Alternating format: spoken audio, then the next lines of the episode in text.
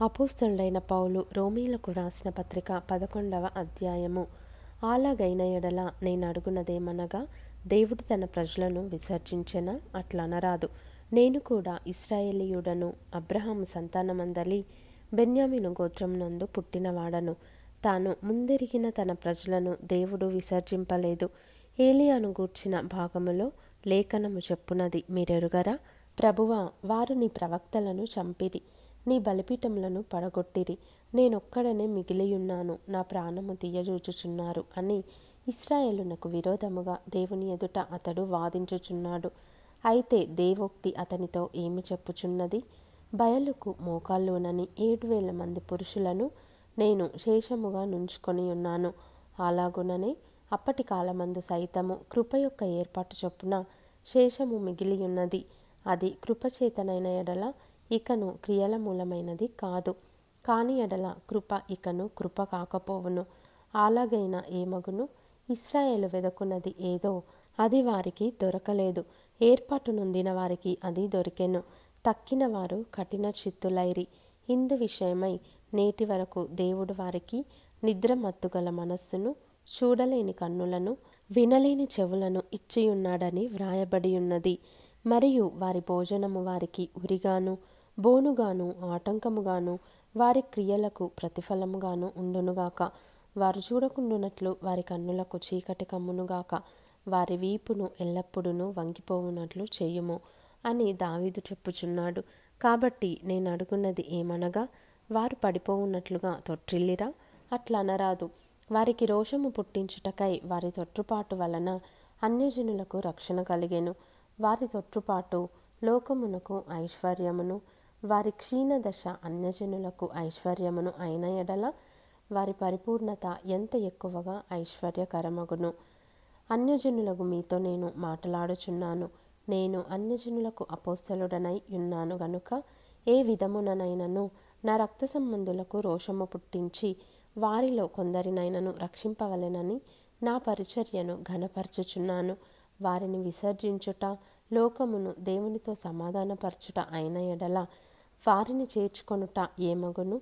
మృతులు సజీవులైనట్టే అగును గదా? ముద్దలో మొదటి పిడికెడు పరిశుద్ధమైనదైతే ముద్దంతయు పరిశుద్ధమే. వేరు పరిశుద్ధమైనదైతే కొమ్మలను పరిశుద్ధములే. అయితే కొమ్మలలో కొన్ని విరిచివేయబడి అడవి ఒలీవ కొమ్మవయున్న నీవు వాటి మధ్యన అంటుకట్టబడి ఒలీవ చెట్టు యొక్క సారవంతమైన వేరులో వాటితో కలిసి పాలు పొందిన ఎడల ఆ కొమ్మలపైన నీవు అతిశయింపకుము. నీవు అతిశయించితివా? వేరు నిన్ను భరించుచున్నది గాని నీవు వేరును భరించుటలేదు.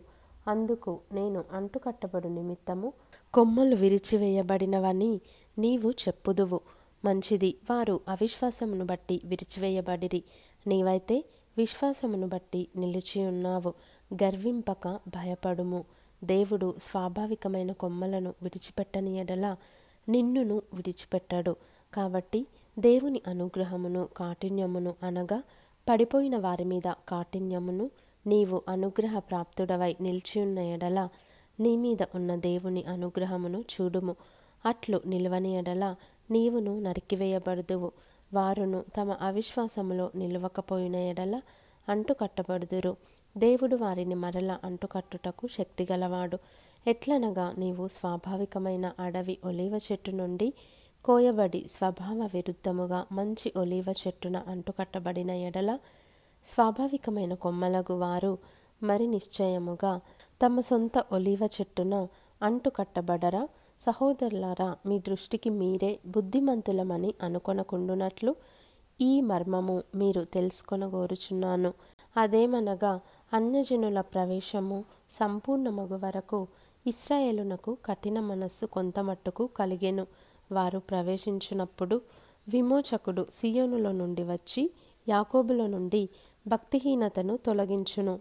నేను వారి పాపములను పరిహరించినప్పుడు నా వలన వారికి కలుగు నిబంధన ఇదియే అని వ్రాయబడినట్టు ఇస్రాయేలు జనులందరూ రక్షింపబడుదురు. సువార్త విషయమైతే వారు మిమ్మను బట్టి శత్రువులు కానీ ఏర్పాటు విషయమైతే పితరులను బట్టి ప్రియులై ఉన్నారు. ఏలయనగా దేవుడు తన కృపావరముల విషయంలోనూ పిలుపు విషయంలోనూ పశ్చాత్తాపపడడు. మీరు గత కాలమందు దేవునికి అవిధేయులై ఉండి ఇప్పుడు వారి అవిధేయతను బట్టి కరుణింపబడితిరి.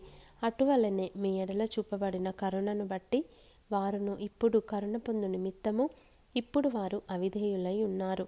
అందరి ఎడల కరుణ చూపవలెనని దేవుడు అందరినీ అవిధేయత స్థితిలో మూసివేసి బంధించి ఉన్నాడు ఆహా దేవుని బుద్ధి జ్ఞానముల బాహుల్యము ఎంతో గంభీరము. ఆయన తీర్పులు శోధింపనెంతో అశక్యములు. ఆయన మార్గములెంతో అగమ్యములు.